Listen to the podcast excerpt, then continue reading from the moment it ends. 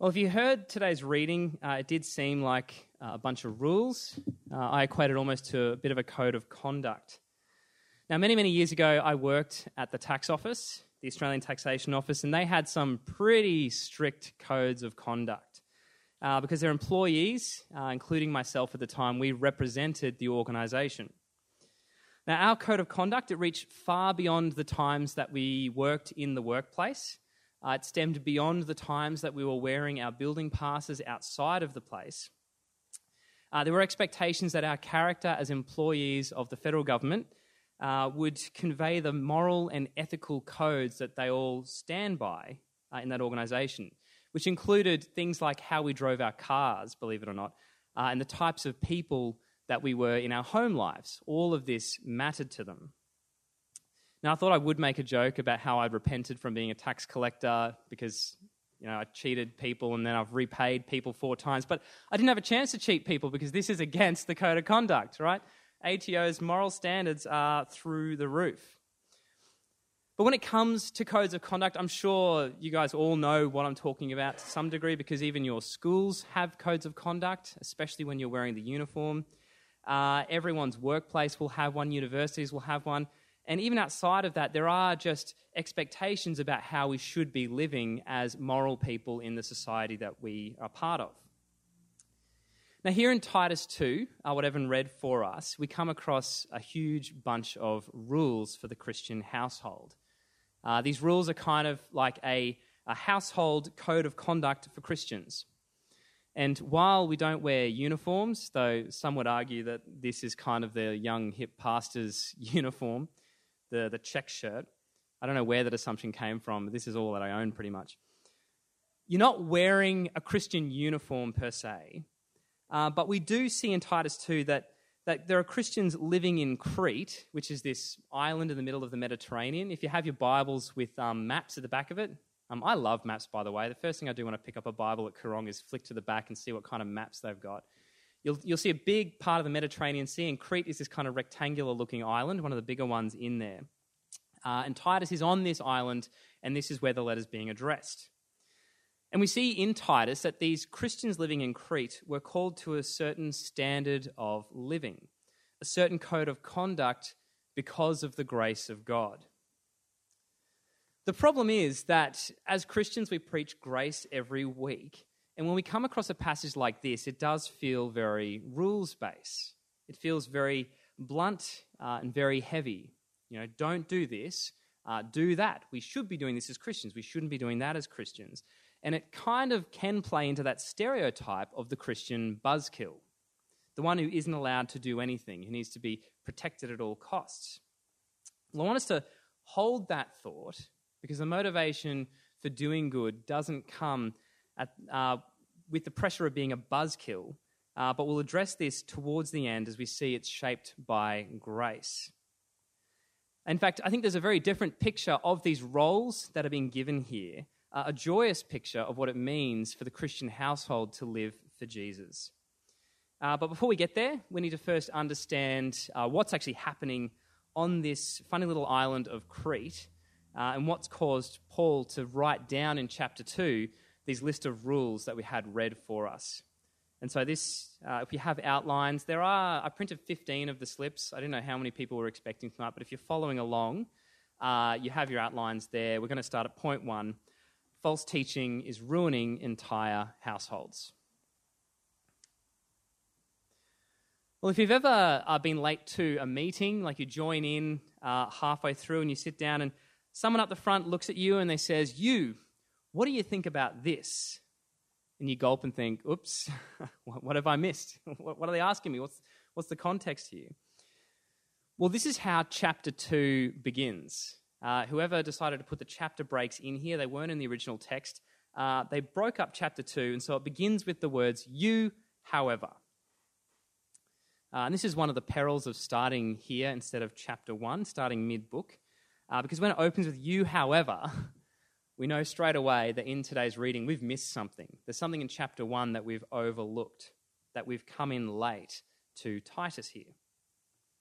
But this is where we're beginning uh, because of a, a, number of complicated reasons with preaching. We're going to have James Cashman uh, preaching Titus 1 for us next week. Um, because right now, yes, he is probably tearing up the dance floor at um, Andreas and Monique's wedding. But because of this, we're starting chapter 2 here. And so I think what I'm going to do is take us through a very brief speed run of chapter 1 because it is important to understand what we have before us. By speed run, uh, I mean we're going to look at three short verses in chapter 1, and it pays to have your Bibles. Uh, if not, I'll have a few things on the screen there as well for us. Uh, firstly, if you flick back to Titus 1, look at verses 10 and 11. And this is where we find out what's going on with the church on Crete. Paul writes, For there are many rebellious people, full of meaningless talk and deception, especially those of the circumcision group. They must be silenced because they are disrupting whole households. How are they doing this? Well, they're disrupting whole households by teaching things they ought not to teach, and that for the sake of dishonest gain.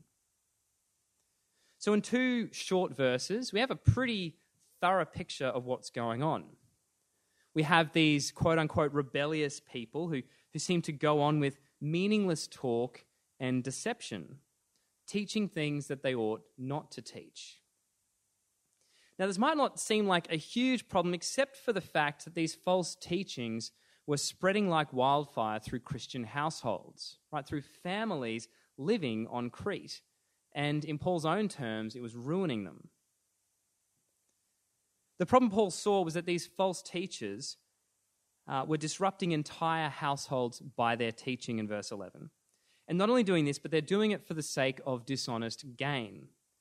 They're greedy and they're vicious and yet deceptively influential. Now, recently uh, we got a dog at our place. And uh, if you have a dog, um, you'll know what I'm talking about here. When they give you those puppy dog eyes while you're eating dinner, going, Oh, please, please, Master, can I have some of the food on your plate? It's the ones which scream, Feed me, I haven't been fed in weeks, despite the fact that the dog's just been fed. Right? Greedy for more, able to con you into believing their lies. That's kind of like what these false teachers were like on the island of Crete. Now, Paul's solution to this problem uh, and it's very heavy. It sounds kind of scary. It sounds kind of mafia like. Uh, is that these people must be silenced. Now, unlike the mafia, he's not going to make them an offer they can't refuse. Uh, he's not going to kidnap them into the back of a van and make them swim with the fishes or anything like that.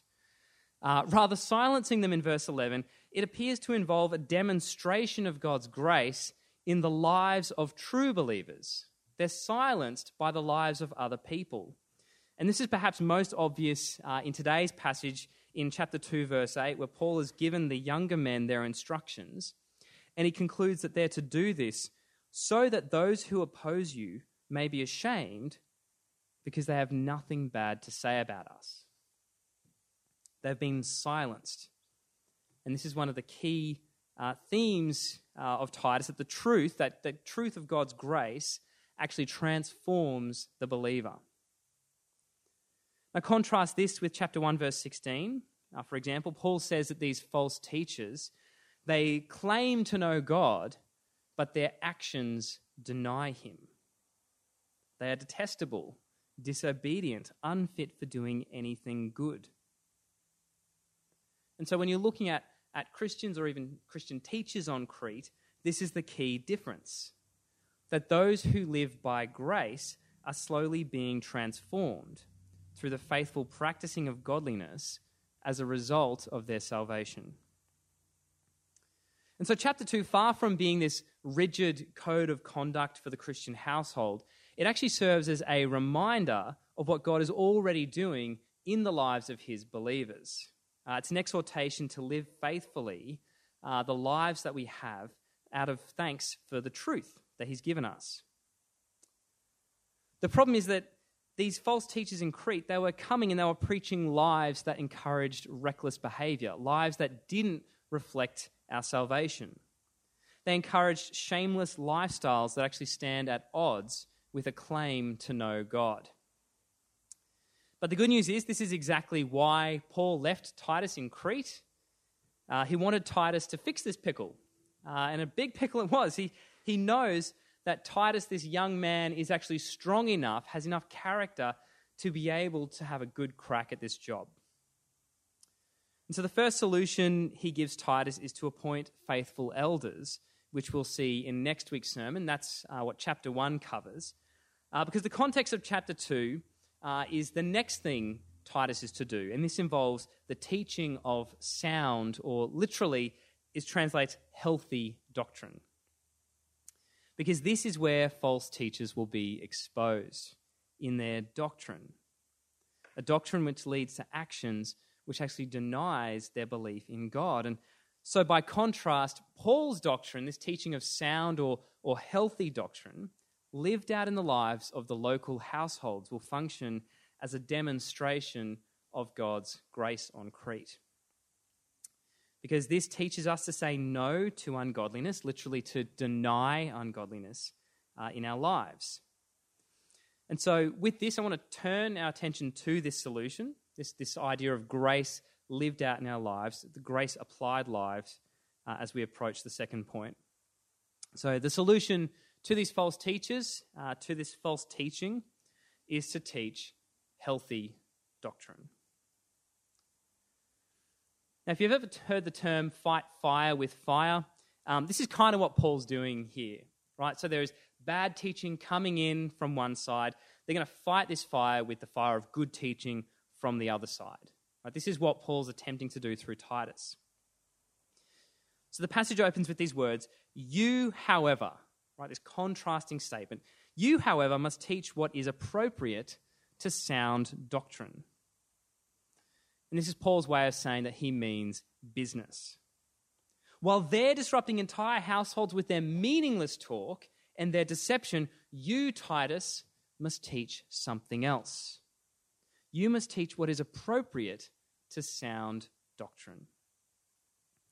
Literally, Titus and the newly appointed elders are to teach what is healthy doctrine, right? The low uh, GI, low carb, high protein option of doctrine. Because the KFC option of doctrine simply won't cut it, it won't nourish Christian households. And yet, I think this is what's happening in Crete. These guys, they're claiming that like a, bucket of deep fried chicken dripping with 10 week old oil in those vats is tantamount to healthy eating. Entire homes in Crete are being disrupted by believing the lies that spout forth from these um, Cretan, Cretan, Cretan, it's Cretan, Cretan something else. These Cretan false teachers. Um, and we don't know exactly what they taught. Um, it doesn't give us direct examples in Titus 1, but Paul does mention Jewish myths probably getting bogged down in genealogies and other things as we read in other of Paul's letters. Uh, and things like things that are merely human commands that perhaps they're lifting up as divine things that we should be doing. At any rate, I think it's possible to deduct something of their lifestyles, uh, the lifestyles that they're encouraging in their teaching, simply by looking at Paul's summary of them in verse 16. Right, when he says that they are detestable, these really strong words, disobedient, unfit for doing anything good. They live a life that is contrary to the gospel, a life that, when Paul looks at them, it actually denies God. But not only this, but they're teaching others to do this as well, claiming that somehow this will lead to spiritual health. It's kind of bonkers, right? You get, you'll get spiritual indigestion if you try and live out what these guys are teaching, spiritual clogged arteries if you feed on this stuff. Put simply, you can't have a diet of poor Christian doctrine and expect a healthy Christian life. And so, here in chapter 2, this is where Paul turns our attention to what healthy doctrine looks like, particularly regarding the Christian home. Now, we don't have time to look at every detail. There's quite a lot in there, and he breaks it up into a lot of different sections. So, what I'm going to do is I'm going to run through them relatively quickly, and we're going to stop uh, and pick up on things as we go. So he begins uh, in verse 2 with older men. He says, Teach the older men to be temperate, worthy of respect, self controlled, sound in faith, in love, and in endurance. Now, many of these things, uh, when we go through chapter 1 next week, they're actually qualities that, that overlap with these guys called overseers in chapter 1. But essentially, I think these are qualities that you should expect uh, in anyone developing into a good, godly Christian. Uh, from here, he moves on to older women, saying from verse 3 likewise, teach the older women to be reverent in the way they live, not to be slanderers or addicted to much wine, but to teach what is good. Now, much of this is kind of similar to the older men, like conveying the general idea of self control. In fact, self control is a big theme because that's what these false teachers seem to lack in chapter 1. This idea of self control and Christian maturity is brought out with the older women. But these older women, they're also to teach. Uh, in fact, they're to teach the younger women. And this is a very uh, sneaky move of Paul here because he doesn't want Titus teaching the younger women, because Titus fits into the category of younger men, and we'll see what I mean by this in a moment. So if you look carefully at verse 4, Paul doesn't command Titus to teach the younger women, but he says this is the older women's job. So, women's ministry, there is a model for it right here in Titus 2. He says, They, then they, the older women, can urge the younger women to love their husbands and children, to be self controlled and pure, to be busy at home, to be kind, and to be subject to their husbands, so that no one will malign the word of God. Now, before we get to the younger men, uh, I'm aware that some of these things here uh, might seem a little out of touch with reality. It might seem a little old fashioned. Well done, Evan, for getting through it without feeling too awkward. When we read that the younger women, for example, are to be busy at home, what are we to make of that? Has Paul kind of got these women under house arrest? How do we make sense of a phrase like that that kind of sounds a bit tone deaf to modern ears? Well, the first thing to notice is that these aren't just younger women. The young women Paul is talking about here in verse 4 and 5 are both wives and mothers. Uh, in fact, literally, the, the term younger women uh, in the original language translates as new or, or fresh women, right? Which I think hints towards those, not that are younger women, but that are newly married women. So they are younger, but the focus here is on young mothers, young wives. Now, this is important because when we read the words busy at home, uh, there's a modern instinct that wants to rail against this kind of language. Uh, some people would claim this is derogatory, uh, even misogynist, depending on who you meet. But as any mother or even father can tell you, life with young children at home is naturally just plain busy. It can be extremely chaotic at the best of times. Uh, in fact, being a busy mother at home uh, should arguably some of the most dignifying and celebrated work on the planet. I think in some respects we should be looking at this and thinking this is a great thing. The problem is that our current culture has moved from one which used to champion mums in the home and think this is one of the most dignified, greatest kind of careers on the planet into one which now belittles it. We have a society that thinks that being a stay at home mum makes her somehow a second class citizen and yet, nothing, I want to say this again, nothing could be further from the truth. Now, don't hear me wrong, I'm not advocating that women should necessarily quit their jobs and become full time homemakers. Rather, I'm saying that it's important that we defend the honour and integrity of mums who choose to do this, who choose to undertake the most important work on the planet, and encourage others to see this as a valued and precious gift that it truly is. Now, some of you uh, may know of the Babylon Bee. Some of you may like it, some of you may hate it. Um, but this came up in my feed recently. It was a satirical uh, news article, and the headline was this I've accomplished nothing today, says mum who spent all day nurturing infinitely precious human souls. Now, the reason this is funny and awkwardly revealing is precisely the fact that it cuts deep to the core of our modern attitude to motherhood. That, that to some degree we consider it this sort of worthless pursuit. When she could be climbing the corporate ladder, she could be earning her way through society, she could be financially contributing to the family household. And so, if we find ourselves thinking this sort of thing, then perhaps, just perhaps, we've lost some of the meaning and importance of the Christian home, as stated here in Titus 2. Now, I'm not saying that women can't work, or that they shouldn't for this matter. Uh, the last five years of my life going through Bible college would have been extraordinarily difficult if I didn't have a loving wife who worked some amazingly grueling hours in the hospital while I did that. But we live in a society that somewhat belittles this home life. It belittles it far too much. That choosing to be a stay at home mum or to not get a job or financially contribute to the household is seen as something that we should mock or laugh at. And at this, I think it needs to be said that we need to be extremely careful not to join in on that party. Rather, I think as a Christian church, we need to be honoring our younger mums and supporting them and doing all that we can to uphold the sanctity of motherhood and all that it brings, celebrating the mum's indispensable role in society even today. Now, there's a lot of other stuff in Titus 2 uh, for young women, uh, stuff like submission to husband, which is another kind of awkward firebomb that gets thrown out there. Um, I already touched on this last week with Ephesians 5, so for the sake of that, we're going to move on. Um, if you want to, we can chat about this stuff after church as well, because we're going to press on to the younger men. Now, for younger men, uh, Paul pulls out all of the stops.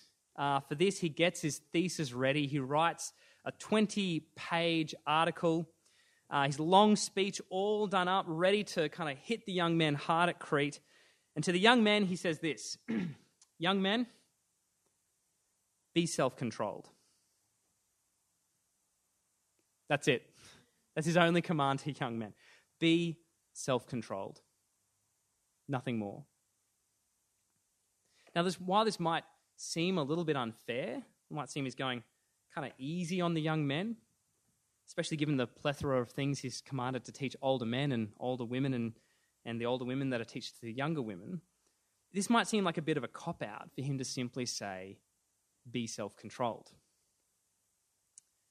Except that if you are a young man, or you're going to be a young man soon, you'd know that this low ball given to you is actually quite a high bar to achieve. And if you can't accomplish this, and this alone, so if you can accomplish this, if you can be self controlled as a young man, then I would say you are doing extraordinarily well. And this idea of self control here in Titus 2, uh, it means things like having a mental and emotional composure, right? Not being easily distracted, uh, not being rash or overly impulsive as young men are prone to being, but rather being focused and in control. Now, the natural tendency here is to lean towards the problem of self control when it comes to sexual fulfillment, uh, reining in things that are outside of God's design. A lot of people throw pornography and other things into the mix, uh, which is certainly true, and young men do need more self control in this area. Uh, it is painfully difficult sometimes to get on top of these things. But I think the scope of this idea of self control goes far beyond this.